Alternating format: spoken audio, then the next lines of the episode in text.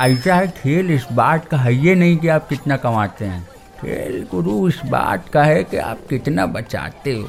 आप कैसे बचाएँ? ये बैंक और बाज़ार की ये टेढ़ी मेढ़ी बातें गले तो उतरती नहीं है।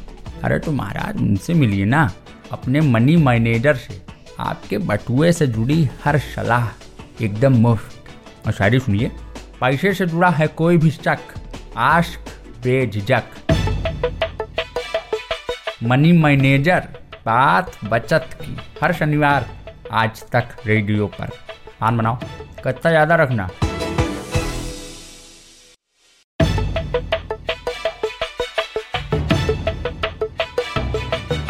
ज़िंदगी में कभी ना कभी आपका दिल चाहा होगा कि चलो शेयर मार्केट में पैसा लगाया जाए। हो सकता है किसी दोस्त ने कभी एडवाइस भी किया हो, या ये भी हो सकता है कि किसी को स्टॉक्स में पैसा बनाते देख आपका भी मन मचला हो। लेकिन अब तक हिम्मत ना जुटा सके नमस्कार, मैं हूँ नितिन ठाकुर। यह हमारा वीकली पॉडकास्ट मनी मैनेजर आज मनी मैनेजर के बारहवें एपिसोड में हम बताएँगे कि अगर आप बिगिनर हैं या आपके पास एकदम कम पैसा है, लेकिन स्टॉक मार्केट में घुसना चाहते हैं, पैसा लगाना चाहते हैं तो किन बातों का ख्याल रखा जाना चाहिए? क्या ऐसा करना सही है या नहीं है? अगर आप घुस भी गए तो फिर स्ट्रेटजी क्या हो? कैसे पता चले कि किस सेक्टर में जाना चाहिए कौन से स्टॉक्स होने चाहिए कैसी कंपनी के बारे में पता लगा लगाना चाहिए कि भाई ये कंपनी सही है मेरे लिए नहीं है। तो अपने कम पैसों में ज़्यादा मुनाफा कैसे कमाया जाए? कुल मिलाकर ये बात होगी। तो सबसे पहले स्वागत करते हैं हमारे एक्सपर्ट शुभम शंखधार का। Welcome Shubham. Thank you Shubham ji हैं मार्केट के एक्सपर्ट हैं और ख़ास तौर पर शेयर बाज़ार के माहिर हैं।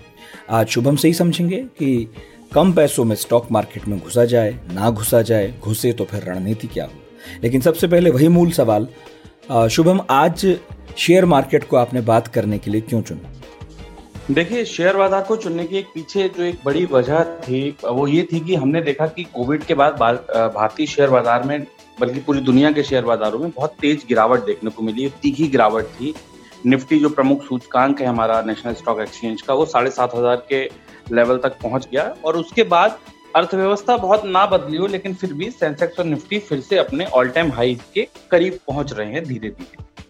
तो ऐसे में ये समझना ज़रूरी है कि बाज़ार में ये जो तेज़ी है, ये बहुत सारे लोगों को आकर्षित करती है। बहुत सारे आईपीओ अभी पिछले दिनों में आए, जिनमें बहुत अच्छा रिटर्न मिला। तो जब लोग, हमने देखा कि डीमेट अकाउंट खुलने की संख्या है, वो बहुत तेज़ी से पिछले छह महीने में बढ़ी है। तो इसका मतलब ये है कि लोग शेयर बाज़ार की तरफ़ आकर्षित हो रहे हैं। चाह रहे हैं, उनका रुझान है कि वो शेयर बाज़ार में पैसा लगाएँ। जी। हमने ये भी देखा है कि जब जब मार्केट में बड़े क्रैश आते हैं तो रिटेल निवेशकों को बड़ा नुकसान भी उठाना पड़ता है। तो हमारी कोशिश हमेशा यही होती है कि लोगों को बाज़ार के प्रति जागरूक, सतर्क और उनके निवेश को बेहतर से बेहतर रिटर्न में लगाया जा सके, लगा सके वो, उनको ऐसी सलाह दी जा सके। इसीलिए हमने इस बार शेयर बाज़ार के इस टॉपिक को चुना बढ़िया, ये तो आपकी बात सही है, शुभम। मेरे भी कई यार दोस्त हैं जिन्होंने कभी पैसा नहीं लगाया, लेकिन वो पहली बार ही चाह रहे थे कि इस बार शेयर मार्केट ट्राई किया जाए, क्योंकि जितनी जल्दी धूल झाड़ कर वो खड़ा हुआ, उतना तो कोई और अभी तक नहीं देख रहा तो चलिए फिर शुरू करते हैं आज का एपिसोड। एक बार बता दूँ कि हम आगे कैसे बढ़ेंगे। सबसे पहले बीते हफ़्ते की खास खबरें पढ़ूँगा, जिन पर शुभम का एक लाइन का कमेंट होगा। इसके बाद हम बात करेंगे आज के टॉपिक की। उसके बाद हमारा सेगमेंट है हाजी और नाजी। हाजी में जानेंगे कि क्यों शेयर मार्केट में उतरना चाहिए, और नाजी में समझेंगे कि ना उतरें तो क्यों ना उतरे। थोड़ी और क्लियरिटी आएगी। और आखिर में बजेगी क्लोजिंग बेल यहाँ शुभम हमें देंगे आने वाले हफ़्ते में काम आने वाले टिप्स तो शुरू करते हैं top news of the week के साथ।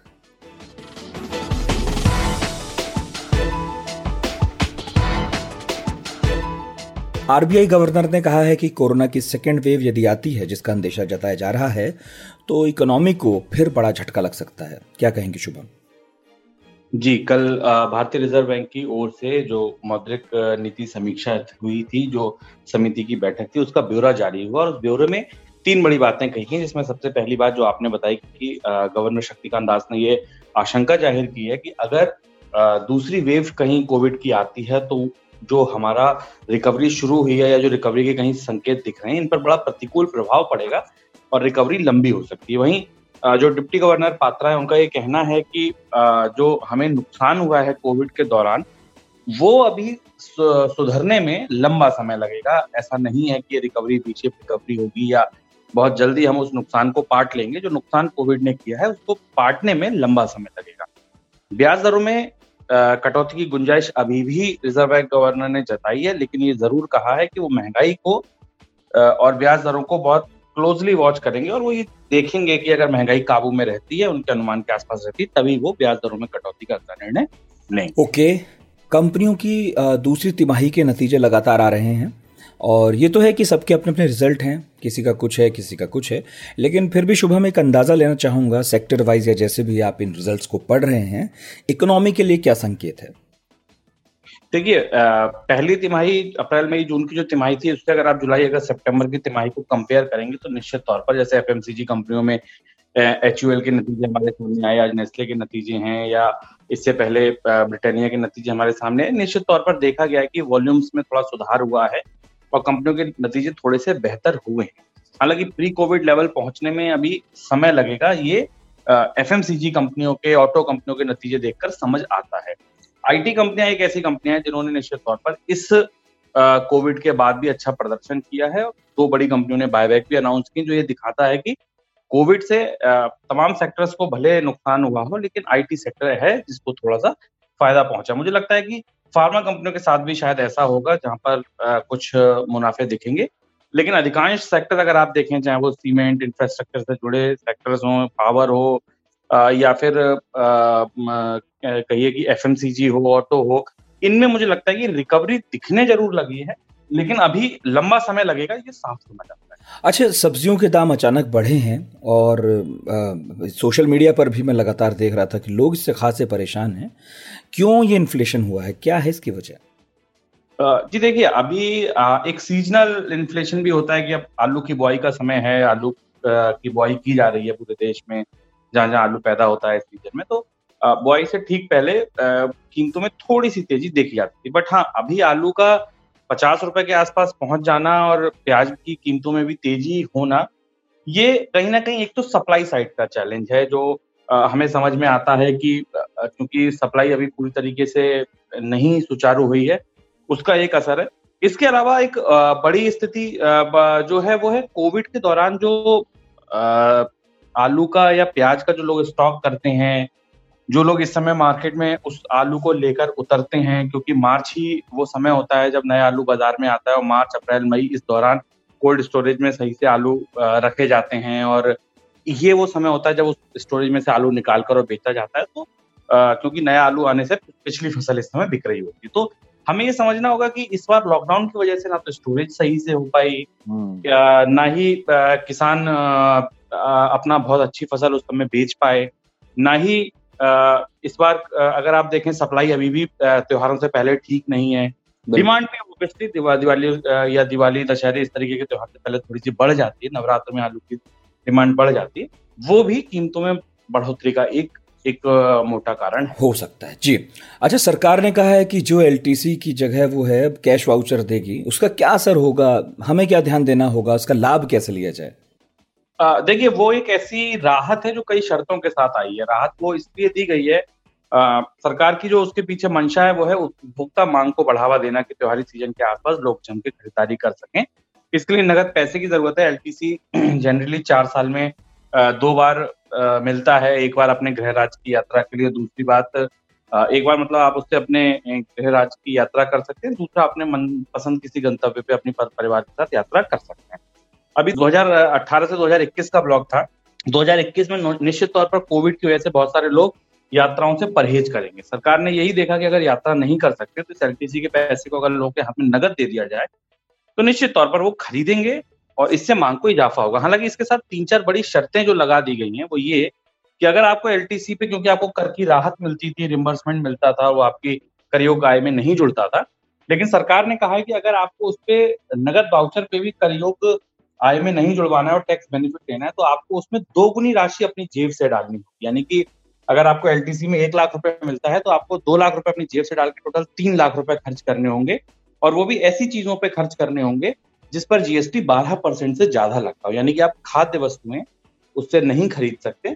ऐसी वस्तुएँ आपको खरीदनी होंगी जहाँ बारह परसेंट से ज़्यादा जीएसटी लगता है, तभी आपको टैक्स का बेनिफिट मिलेगा।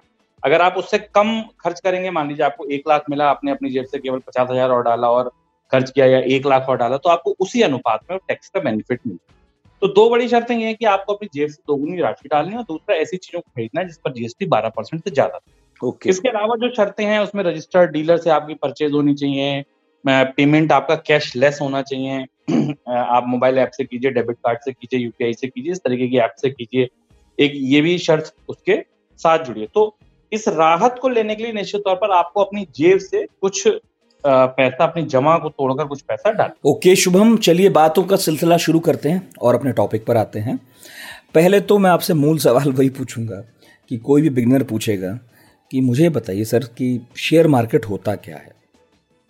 देखिए मार्केट से जो मार्केट अवधारणा है वो अवधारणा एक ऐसी स्थान की है बाज़ार ऐसी जगह को कहते हैं जहाँ पर वस्तुओं की खरीद फरोख्त अगर हम नॉर्मल भी देखें हम अपनी सोसाइटी से बाहर निकलते हैं और वहाँ पर अगर चीज़ें सामान खरीदा और बेचा जा रहा है वो चाहे कोई भी सामान हो तो हम उसको मार्केट हम्म, हम्म, हम्म। तो इसीलिए ऐसा मार्केट जहाँ शेयर और शेयरों की खरीद फरोख्त तो उसको शेयर मार्केट कहते हैं।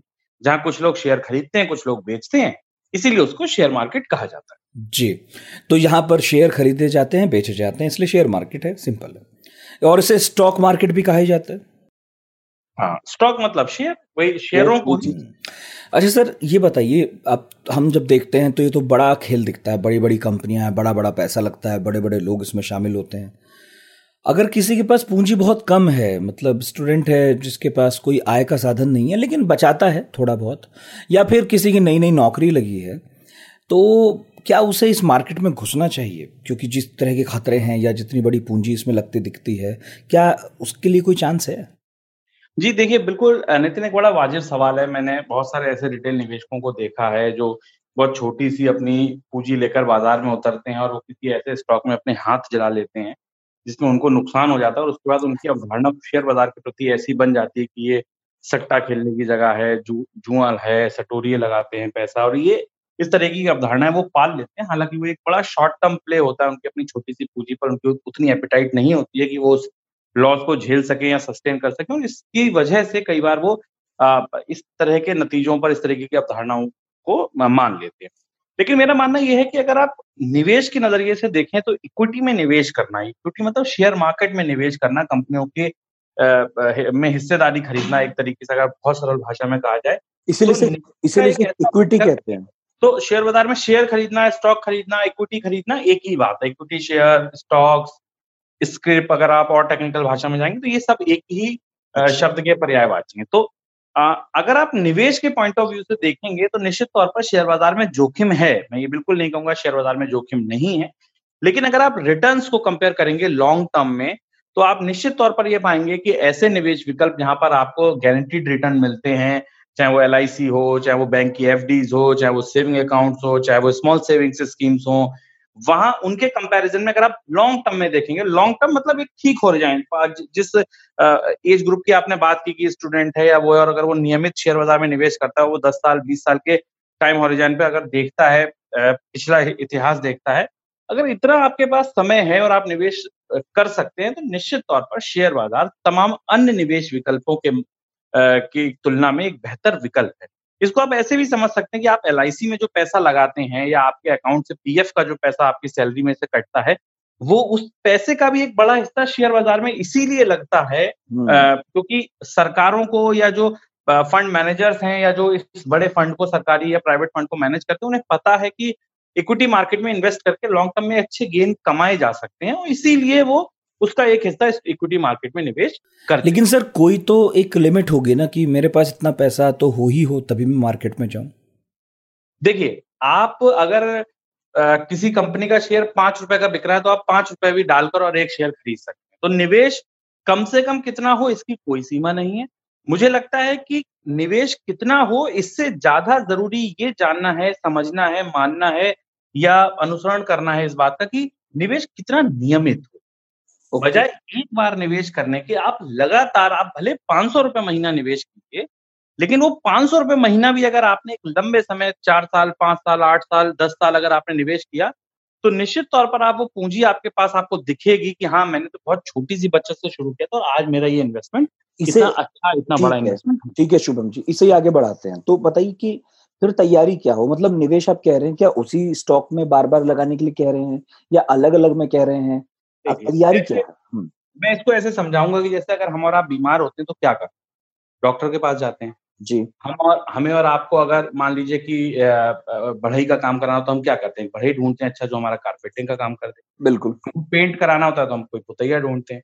हमको बाल कटाने होते हैं तो हम सलून में जाते हैं। तो जब हमें निवेश करना है इसको भी बड़ा प्रोफेशनली आप समझे अगर आपको निवेश करना है तो आप एक फंड मैनेजर को हायर कीजिए। अब आप अपने पर्सनल छोटी सी पूंजी के लिए तो फंड मैनेजर हायर नहीं कर सकते। हम्म। निश्चित सी बात है आपको पाँच सौ रुपए महीना निवेश करना है और फंड मैनेजर की फ़ीस हाँ, दस हज़ार तो आप हम्म। कैसे देंगे? तो उससे बेहतर ये है कि जो म्यूचुअल फंड्स के रास्ते शेयर मार्केट में निवेश होता है म्यूचुअल फंड की तमाम ऐसी स्कीमें होती हैं अलग अलग सेक्टर की सेक्टर स्पेसिफिक स्कीमें होती हैं फंड स्पेसिफिक स्कीमें होती हैं स्टॉक स्पेसिफिक स्कीमें होती हैं जो आपको शेयर बाज़ार में निवेश का ज़रिया निवेश का रास्ता निवेश का विकल्प देते हैं। उन शेयर उन फंड्स को जो मैनेज करने वाले फंड मैनेजर्स होते हैं उनका काम ही दरअसल फुल टाइम 24 घंटे ये होता है। अच्छी कंपनियों की एनालिसिस करना उनको पढ़ना उनकी मैनेजमेंट से मिलना उनकी अर्निंग कॉल सुनना और उसके बाद अपने निवेशकों की पूंजी को निवेश करके उनको अच्छे रिटर्न दिखा दिलाना। होमवर्क वो करते हैं। हम्म। हाँ, उनका फुल टाइम काम ही क्योंकि वो होता है तो निश्चित तौर पर आपसे और हमसे बेहतर बाज़ार को समझते हैं क्योंकि वो प्रोफेशनल्स हैं। और हम हमारे बिहाफ पर हमारे पैसे को वो बाज़ार में निवेश कर कर एक अच्छा रिटर्न कमाते हैं उस रिटर्न से निश्चित तौर पर उनको एक फ़ीस भी मिलती है जिसको हम आप एंट्री लोड एग्जिट लोड तमाम ई चार्ज तमाम नामों से अलग अलग तरीके से जान सकते हैं। लेकिन हाँ मोटी बात यह है कि आपने पैसा निवेश किया फंड मैनेजर ने हमारे और आपके जैसे बहुत सारे निवेशकों का पैसा एक टोकरी में डाला उस टोकरी से उन्होंने जो शेयर उन्हें अच्छे लगे उस अनुपात में खरीद। जिस अनुपात में आपका निवेश है उस अनुपात में? आपको मुनाफा मिलेगा। तो सर ये तो म्यूचुअल फंड में इन्वेस्ट करना हो गया। शेयर मार्केट में कहा गया मैं? क्योंकि जो म्यूचुअल फंड का पैसा है वो म्यूचुअल फंड के फंड मैनेजर्स भी शेयर मार्केट में ही निवेश करते हैं। शेयर अच्छा। मार्केट में निवेश करने के कई तरीके हैं। जैसे अब आपकी सैलरी से पीएफ कटता है वो पीएफ का पैसा अगर शेयर मार्केट में निवेश हो रहा है भले दस परसेंट पंद्रह परसेंट तब भी तो आप शेयर मार्केट में निवेश कर रहे हैं। बस आप खुद डायरेक्ट ना करके आपके बिहाफ पर आपकी सरकार कर रही है। सरकार के कर्मचारी कर रहे हैं। अगर आप म्यूचुअल फंड खरीदते हैं तो आप शेयर बाज़ार में ही निवेश कर रहे हैं। बस आपने रास्ता म्यूचुअल फंड का चुना है सिप का चुना है। ओके। okay. अच्छा और और अगर मैं ये रास्ता ना चुनूं मैं खुद कुछ करना चाहूँ तो फिर उसका क्या प्रोसेस है? देखिए अब ये दूसरी बड़ी बात है कि अगर आपको मान लीजिए ये लगता है कि मैं डायरेक्ट शेयर बाज़ार में निवेश करना चाहता हूँ तो ये एक बड़ा देखिए रिस्क बड़ा है। मैं ये बिल्कुल नहीं कहता कि आप जब भी पूंजी लेके घुसेंगे तो आपको नुकसान ही होगा ऐसा नहीं है। ऐसे भी लोग आपको मिलेंगे जो आपको ये बताएँगे कि साढ़े सात हज़ार पे अगर आपने जब निफ्टी साढ़े सात हज़ार थी अगर आपने रिलायंस का शेयर खरीद लिया होता साढ़े आठ सौ का तो वो तीन साल में आपके वो छह महीने में आपके पैसे तीन गुने हो जाते yes. निश्चित तौर पर ये हिस्ट्री है और बहुत सारे लोगों को इससे मुनाफा हुआ भी होगा लेकिन मेरा मानना ये है कि अगर आप एक छोटी सी पूंजी से मार्केट में उतर रहे हैं तो आप ये भी समझ के चलिए कि आपने अगर रिलायंस की जगह किसी ऐसे शेयर का चुनाव कर लिया होता फॉर एग्ज़ाम्पल मैं आपको बताता हूँ कि अभी आ, एक कंपनी है डेल्टा कॉर्प आज सुबह ही मैं रिपोर्ट पढ़ रहा था। एक डेल्टा कॉर्प करके कंपनी है अपने इंडिया में जो ये कैसीनो वगैरह चलाती है। इस कंपनी का शेयर अगर पिछली दिवाली पे बात करें लास्ट ईयर डेल्टा कॉर्प का शेयर था साढ़े चार सौ रुपए। अच्छा। जो हम्म। अभी अस्सी रुपए का चला अब आप समझिए कि अगर आपने पिछले साल उस शेयर में खरीद लिया होता दस शेयर भी खरीदे होते साढ़े चार हज़ार रुपए के तो आपके आठ सौ रुपए ले जाते। यस अब आप इसको ऐसे समझिए कि अगर आपकी किस्मत अच्छी और आपके हाथ में वो शेयर लग गया जो चल गया तो तो आपको लगेगा शेयर बाज़ार बहुत अच्छा है। हाँ। मुझे दस ही दिन में या छह ही महीने में या तीन ही महीने में बहुत अच्छा पैसा कमाने को मिल गया। लेकिन वहीं अगर मैंने आपको एक ऐसे शेयर का एग्ज़ाम्पल दिया मान लीजिए आपके सामने हमारे सामने तमाम कहानियाँ हैं। देवान हाउसिंग यस बैंक बिल्कुल। Jet Airways Reliance Power. देखते देखते धड़ाम हो गए। जो देखते देखते देखते देखते कहाँ से मतलब अर्श से फर्श पर आ अब हम्म। अगर आप निवेशक हैं अगर मान लीजिए मैं और आप अपनी डायरेक्ट पूंजी लेकर शेयर खरीदते हैं छोटी पूंजी होगी तो निश्चित सी बात है कि आप एक या दो शेयर खरीदेंगे।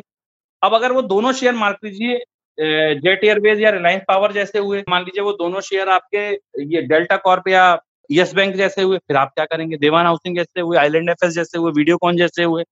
तो समझने की ज़रूरत यह है कि अच्छे शेयरों का चुनाव करना दरअसल उसी तरह है जिस तरह हम हम और आप जैसे जर्नलिस्ट हैं तो हमारा और आपका प्रोफेशन है अच्छी हेडलाइन लिखना अच्छी कॉपी लिखना अच्छी वॉइसेस जुटाना ये हमारा काम है। अब अगर कोई व्यक्ति ये कहे कि नहीं खबर मैं भी लिखता हूँ कोई डॉक्टर ये कहे खबर मैं भी लिख सकता हूँ तो हमें ये लगेगा कि ये प्रोफेशनलिज्म नहीं। डॉक्टर का काम डॉक्टरी करना है। हम और आप इंजेक्शन नहीं लगा सकते किसी को। हम और आप किसी को कोविड की के सिम्टम अगर दिख रहे हैं तो ये बता नहीं सकते कि आप टेस्ट कराओ तो क्या दवा लो तो क्या मतलब क्या कर उसे वो करना चाहिए। तो ये तो मैं समझ गया शुभम जी आप तो ये इसलिए कह रहे हैं क्योंकि अगर किसी पास कम पैसा है और वो एक्सपीरियंस्ड नहीं है तो हाथ ना जला बैठे। कि जला बैठेगा तो दस लोगों को और यही कहेगा कि भाई मत जाओ इस तरफ़ ये तो खराब ही जगह है। हाँ मत जाओ लेकिन मान लीजिए कोई कहे कि नहीं साहब मैं करना ही चाहता हूँ मैं अपनी अपने आप करना चाहता हूँ। तो उसके लिए उसे क्या करना होता है? सबसे अच्छा तरीका ये है कि जो मुझे लगता है श्योर शॉर्ट तरीका है जो वो कर सकता है कि इंडेक्स के फंड्स पूरे पूरे इंडेक्स को खरीदे। डायरेक्ट हम्म। खरीदे किसी का कोई कमीशन ना दे।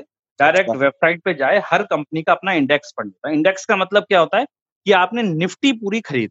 अब अगर मान लीजिए कि आपने कोई फंड खरीदा जिसकी एनएबी सौ रुपए चल जी। आपको हज़ार रुपए निवेश करना है तो आपको दस यूनिट उसके महीने के मिल गए। अब आप हज़ार रुपए निवेश करते गए और दस रुपए यूनिट के मिल गए। अब आपको कोई अब आपका पैसा किसी एक शेयर में नहीं लगा। नहीं इसका रास्ता क्या है सर इसका रास्ता क्या है? कोई अकाउंट खुलता है? किसी को मतलब कोई फ़ीस है? शेयर बाज़ार में डायरेक्ट ट्रेड करने के लिए निश्चित तौर पर आपको डीमेट अकाउंट खुलवाना पड़ेगा ट्रेडिंग अकाउंट एक्टिव कराना पड़ेगा और आप फिर ट्रेडिंग कर सकते हैं। म्यूचुअल फंड के लिए ऐसा बिल्कुल नहीं है कि आपको कोई डीमेट अकाउंट होना ज़रूरी है। आप अच्छा। सिंपल इंटरनेट पर जाकर जितनी कंपनियाँ भारत में है एएमसीज हैं उन सबके पास इंडेक्स फंड है। आप इंडेक्स फंड में निवेश कीजिए डायरेक्ट अपनी ईसीएस e अपने बैंक की डिटेल दीजिए और हर महीने की जिस तारीख को आपने सेलेक्ट कर रखा होगा उस तारीख को आपके अकाउंट से उतना पैसा खरीद के उस फंड में निवेश हो जाएगा। और आपको वो अब आप देखिए अब अगर आप जब इंडेक्स फंड में डायरेक्ट निवेश करते हैं तो ये हम्म। बिल्कुल सही बात है आप किसी एक शेयर में निवेश नहीं कर अब निफ्टी में पचास शेयर हैं और आपका जो हज़ार रुपए निवेश हुआ दरअसल उन पचास शेयरों में अलग अलग प्रपोर्शन में निवेश हुआ। अच्छा। राइट अब अगर निफ्टी ऊपर जाएगा तो आपके फंड की एनएवी बढ़ती जाएगी आपको मुनाफा होता जाएगा। अगर निफ्टी नीचे जाएगा तो नुकसान होगा। ऐसा कभी नहीं हुआ अगर आपको मैं थोड़ा सा लंबा हिस्ट्री बताऊँ तो अगर 90 80 में मान लीजिए अगर सेंसेक्स आया था तो 90 80 के बाद से अपने देश में क्या नहीं हुआ सोचिए। देश हम्म। छोड़िए दुनिया में क्या नहीं सब कुछ हमारे हुआ। हमारे देश में दो प्रधानमंत्री को गोली मार दी गई वर्ल्ड ट्रेड सेंटर में आतंकवादी इतना बड़ा हमला हो गया जंग हो अकाल हो क्रैश हो सब हुआ मतलब आ, हम्म। सब कुछ जो कुछ खराब हो सकता है ऑयल क्राइसिस हमने देख ली 1991 की पूरी क्राइसिस हमने देख ली करेंसी डिवेल्यूएशन हमने देख लिया हाई इन्फ्लेशन हमने देख ली क्रूड ऑयल हमने एक सौ चौवालीस डॉलर देख नोट नोटबंदी देख ली उसके बाद। नोटबंदी देख ली। नियम मतलब हर फैसला जिससे मार्केट क्रैश हो सकता है मार्केट का ट्रस्ट टूट सकता है वो हमने पिछले चालीस सालों में अनुभव किया। लेकिन उसके बाद भी देखिए कि 1980 में जो सेंसेक्स सौ पर था इतने अतार चढ़ाव इतने अप्रत्याशित घटनाओं को देखने के बाद भी आज वो सेंसेक्स अगर तीस हज़ार पैंतीस हज़ार चालीस हज़ार पे ट्रेड कर रहा है हाँ। तो ये चीज़ ये बताती है कि लॉन्ग टर्म में ये बिल्कुल सही बात है कि जैसा इतिहास रहा वैसा भविष्य रहेगा इसकी कोई गारंटी नहीं है। हम्म। लेकिन शेयर बाज़ार की भाषा में कहा जाता है history tends to repeat it जो इतिहास है बार बार उसको दोहराता है शेयर बाज़ार में ये कहावत है। तो अगर इस आधार क्योंकि हम जब कोई म्यूचुअल फंड भी खरीदते हैं हम जब कोई हम किसी कोई चीज़ भी खरीदते मान लीजिए अगर मुझे और आपको कोई शर्ट हमने और आपने खरीदी और उस ब्रांड की शर्ट हमें अच्छी लगी यार तीन साल हो गए देखो ये शर्ट ऐसी चल रही है हम कार खरीदते हैं तो ऐसे खरीदते हैं कि नहीं यार फला कंपनी की कार खरीदी थी और पाँच साल चलाया कहीं उसमें कोई दिक्कत नहीं आई तो हम अगली कार भी वही खरीदेंगे अगली शर्ट भी वही खरीदेंगे। तो ये हम्म, हमारे विश्वास हो जाता है। पूर्व के अनुभव ही तो होते हैं हम उसी भरोसे पे तो अगली बार उसकी बाइंग करते हैं। हाँ और वही आपने कहा ना कि शेयर बाज़ार में जिनके हाथ जले उनका भी तो पूर्व अनुभव ही होता है जो बताते हैं उसके बाद। बिल्कुल बिल्कुल।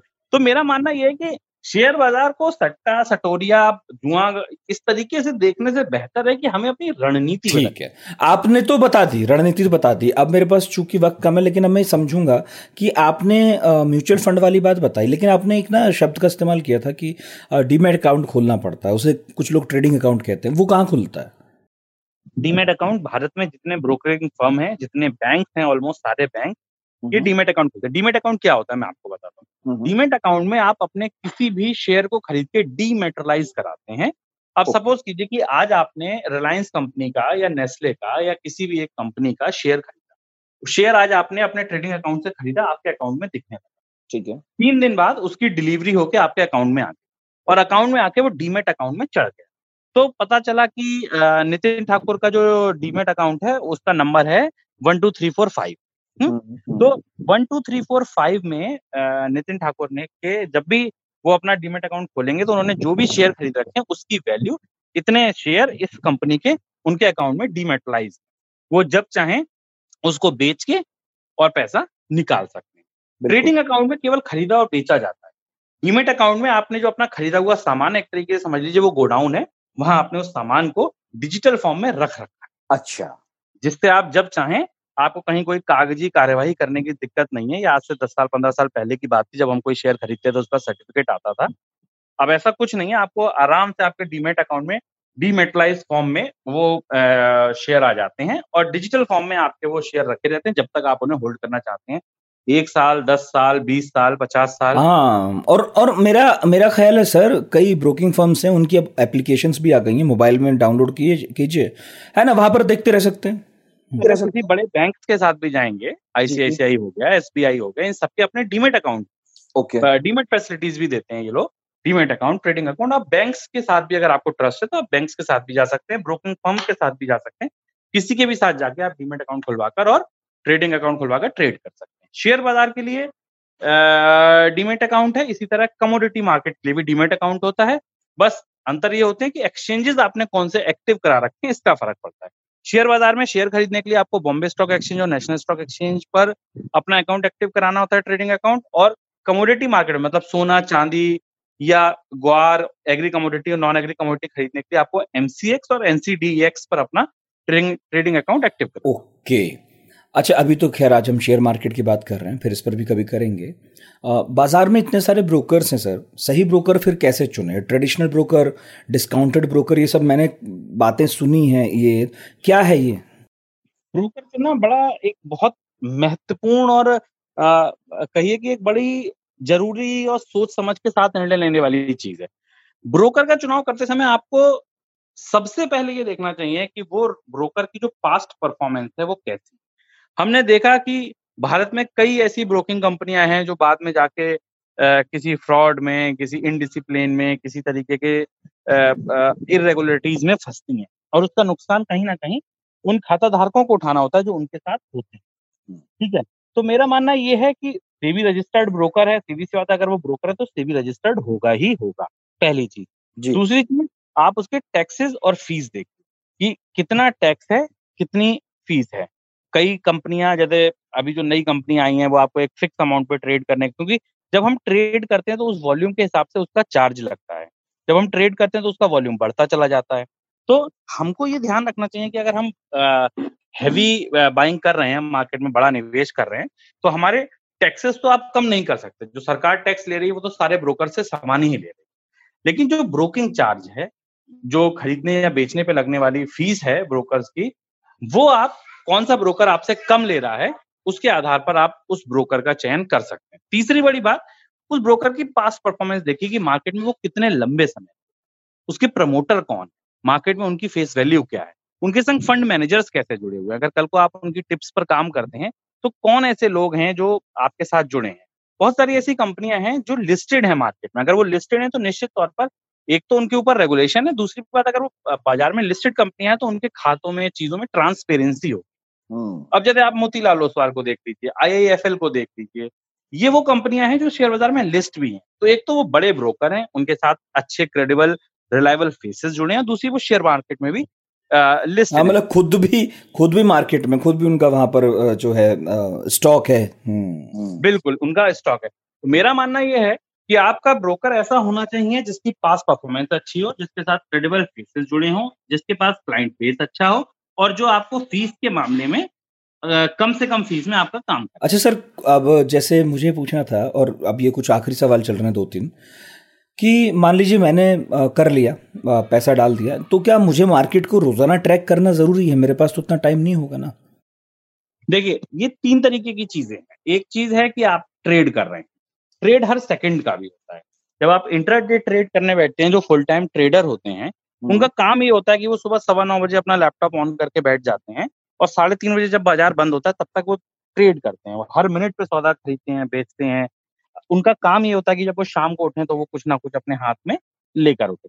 अगर आप इस तरीके की ट्रेडिंग एक्टिविटी में इन्वॉल्व हैं जब आप फुल टाइम तो आप निश्चित तौर पर आपको हमेशा हर दिन नहीं हर घंटे नहीं हर मिनट बाज़ार ट्रैक लेकिन अगर आप लॉन्ग टर्म निवेशक जैसे मान लीजिए कि आप आपको पता है कि मैंने यार आज से कि एक्स कंपनी का कोई शेयर खरीदा है और इसको मुझे पाँच साल दस साल के टाइम होरिजन से रखना है। मुझे लगता है कि टाइम टू टाइम उसकी परफॉर्मेंस ट्रैक करना एक बात है उसके आप रिज़ल्ट जब भी आए तो एक बार आप उस पर नज़र डाल सकते हैं कि मैनेजमेंट ने की कमेंट्री में कोई बहुत बड़ा अंतर और तो तीन तीन महीने में एक बार हुआ वो तो काम।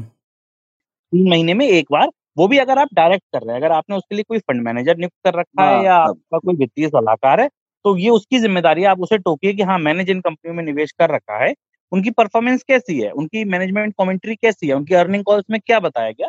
एंड ये उसकी मतलब ही सपोज़ टू टेल यू कि आपकी कंपनी में सब कुछ सही चल रहा है या ये बड़ा काम हुआ, ये नया प्लांट लग रहा है, ये नया कैपेक्स है, ये नए प्रोडक्ट आ रहे हैं, ये नया एक्सपेंशन है, ये नया एक्विजिशन है। इस तरीके की जो भी जानकारी है, अगर आपका कोई बड़ा निवेश किसी कंपनी में तो निश्चित तौर पर आपको सक्रिय रहना चाहिए सतर्क रहना चाहिए जागरूक रहना चाहिए और कम से कम ये जानकारी अपने पास रखनी चाहिए। लेकिन हाँ लॉन्ग टर्म निवेशक को हर दिन हर घंटे हर मिनट हर खबर को देखने की कोई ज़रूरत नहीं है। हम्म। रातों रात ऐसा कोई बहुत बड़ा फैसला नहीं है हाँ कि, कि उस पर नज़र रखनी पड़े। लेकिन सर मैं आज जो बात कर रहा हूँ उन लोगों की कर रहा हूँ जिनके पास कम पैसा है जो बिगिनर हैं। तो बस ये आखिरी सवाल मेरा इस मामले में है। ये बता दीजिए कि उनके लिए क्या बेहतर है? लंबा निवेश या फिर छोटा निवेश? क्या? मैं बिगनर्स के लिए मेरी सलाह ये है कि वो म्यूचुअल फंड के रास्ते या इंडेक्स फंड के रास्ते लॉन्ग टर्म के लिए एक बार में ना करके दस हज़ार भी इन्वेस्ट करने हैं तो एक एक हज़ार करके दस महीने करिए और उस दस महीने में ये कोशिश कीजिए इस निवेश को लंबा चला सके। और सर बाज़ार की समझ बढ़ाने की कुछ तरीके बता दीजिए आखिर में।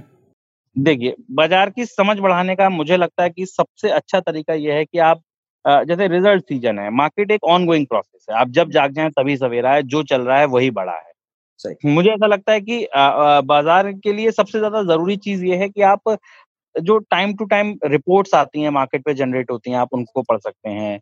एक मनी मैनेजर जैसे प्रोग्राम्स और भी हैं आप मनी मैनेजर के लगा, साथ लगातार जुड़ सकते हैं। आप जब निवेश करते हैं तो बहुत सारी चीज़ें आपको खुद पता चलती है जब आप प्रैक्टिकल उसको आ, करते हैं।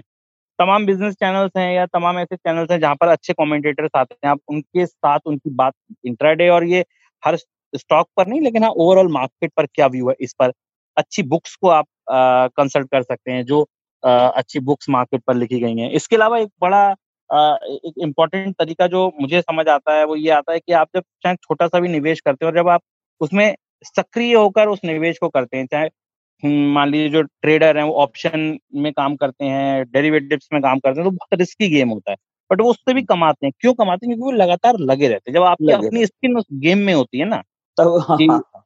तब आप निश्चित तौर पर उसके प्रति अपने आप जागरूक होते जाते हैं। तब आप अगर आप छोटे समय के लिए केवल सुबह खरीद के शाम बेचने नहीं निकले धीरे धीरे ये ऑन गोइंग प्रोसेस है लंबे समय का प्रोसेस है। मतलब हम लोग भी जब कॉपी शुरुआत में लिखनी शुरू करते थे उस कॉपी में और पाँच साल बाद और दस साल बाद और पंद्रह साल बाद की कॉपी में अंतर होता है क्योंकि ये ऑन गोइंग प्रोसेस है सीखना है लगातार।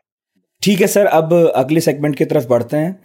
हाँ जी और ना जी, वैसे तो काफ़ी क्लियरिटी आ गई है आपकी बातों से, लेकिन फिर भी आखिरी में आपका पर्सनल व्यू जानना चाहूँगा।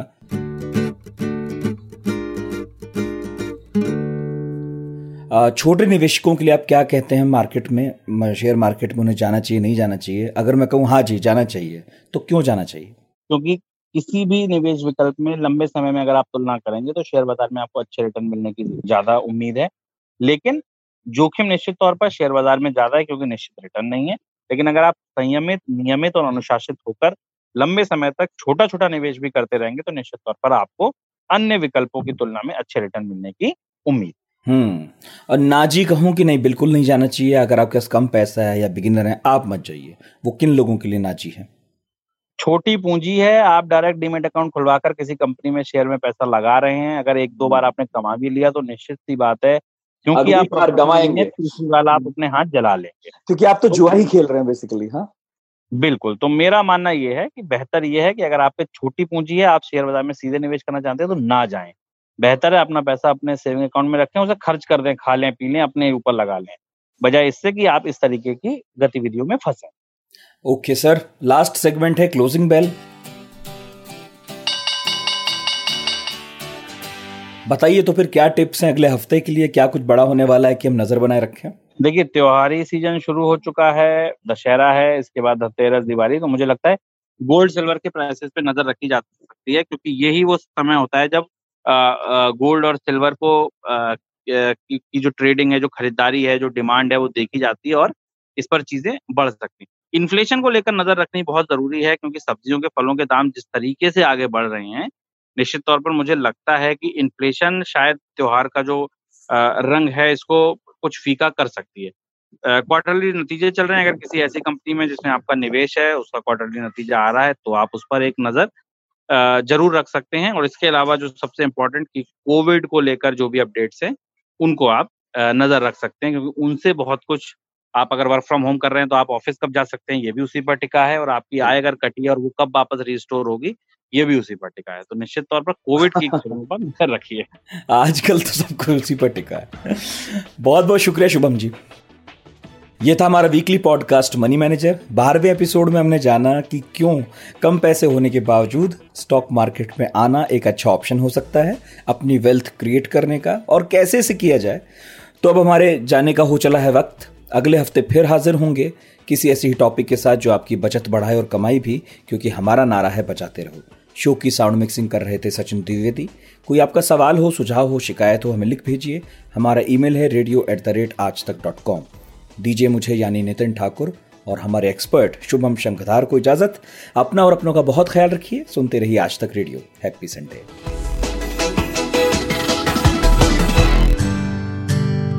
एक तार म्यूज़िक का और एक तार पोएट्री का। दोनों मिल जाए तो क्या बनता है? दो तारा। मैं हूँ चिन्मयी। और मैं हूँ जोएल। हम गाते हैं सुनाते हैं कविताएँ। कभी गिटार पर तो कभी बांसुरी पर। और कभी अपने घर में पड़े हुए बक्से की थाप पर। तो सुनिए हमारा दो तारा। सिर्फ़ आज तक रेडियो पर।